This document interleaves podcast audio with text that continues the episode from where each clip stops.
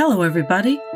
Welcome to Thinking Curious, where we unpack abstract ideas that are wrapped up in stories to discover truths that can help us live well and encourage us in our pursuit of purpose.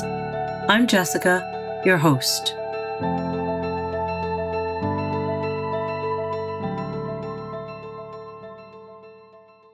Today we're returning to the fourth story in our short story series. The story is Goldilocks and the Three Bears, and this is part 2. During part 1, we thought about internal and external characteristics and the contrast made between Goldilocks and the Three Bears.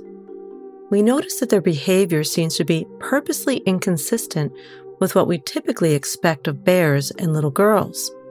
In short, the story provides a good example of why it's not wise to judge a book by its cover. For part 2, we're going to consider the author's continued use of contrasts that may be able to teach us something about nurture and nature.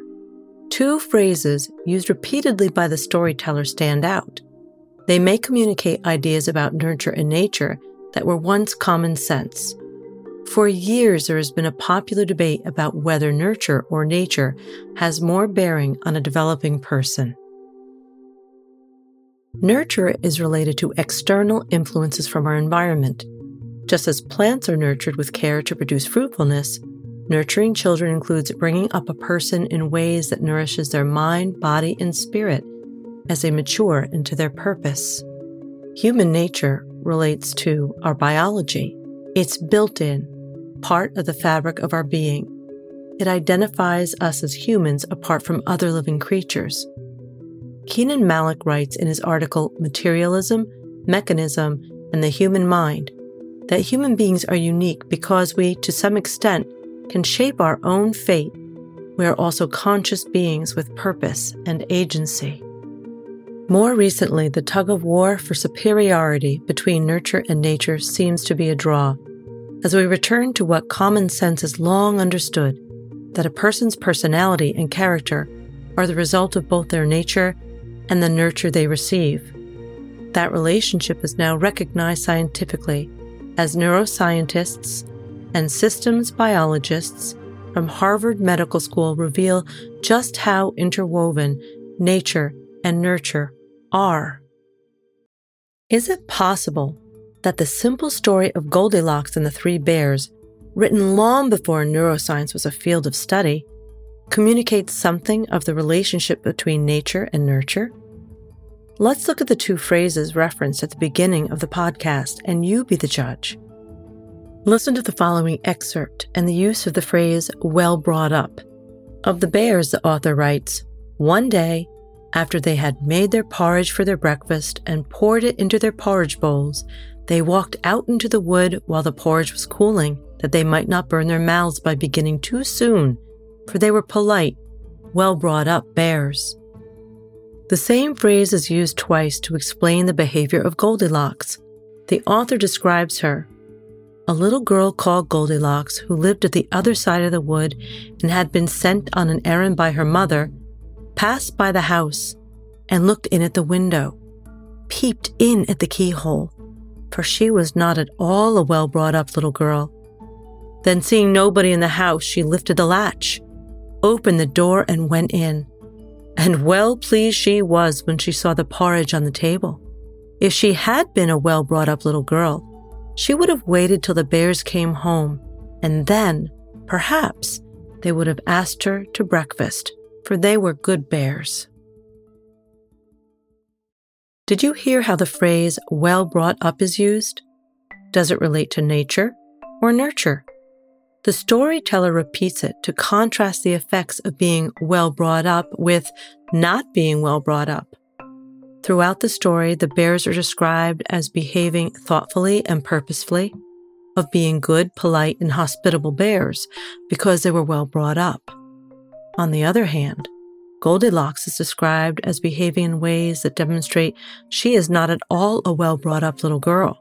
The omniscient storyteller shares the belief that the way they were brought up affected their behavior. This relates to nurture.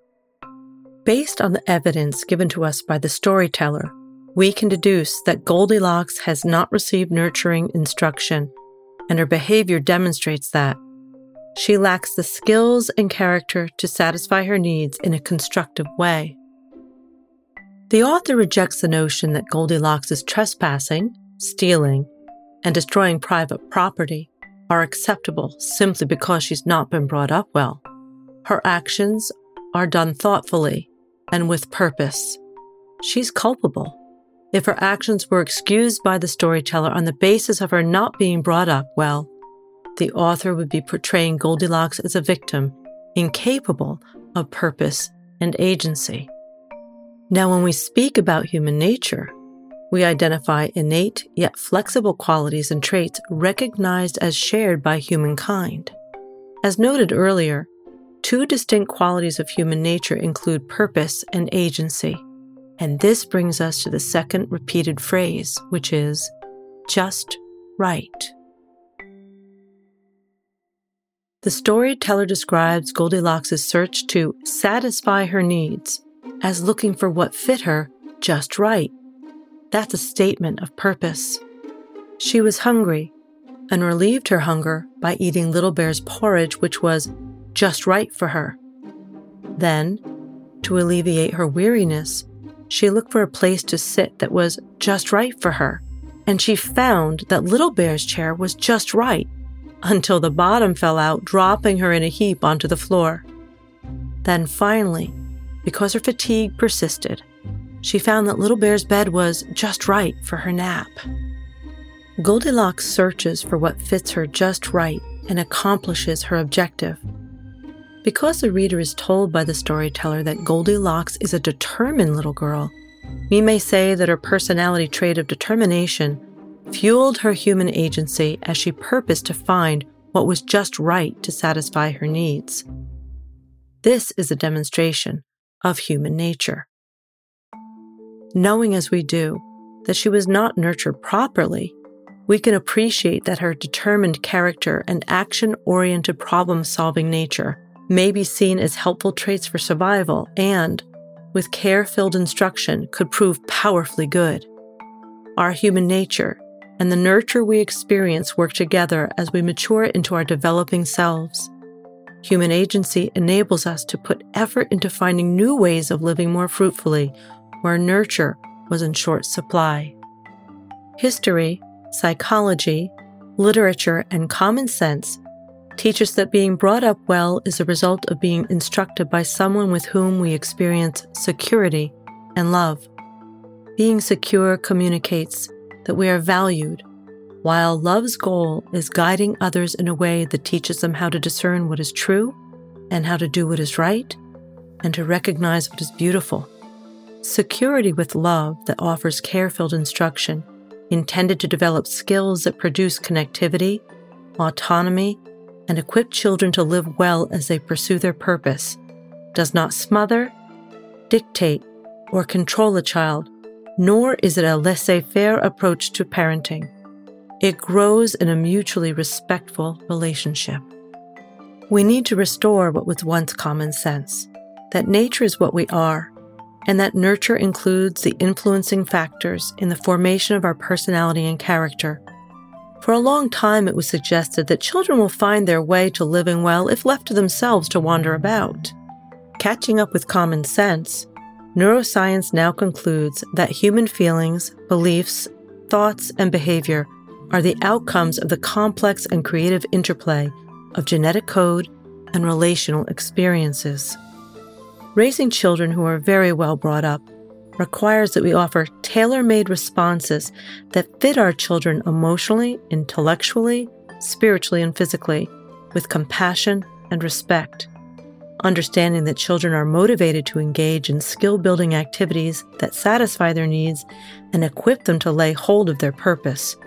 We need to nurture in a way that encourages engaging in skills they can practice as they mature. Practicing a skill that is too hard or a skill that is too soft will not succeed.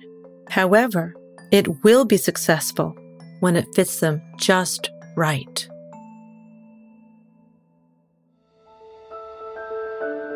Thanks to all the story lovers, thinkers, and curious who joined me today. Tap the subscribe or follow button to catch our next episode.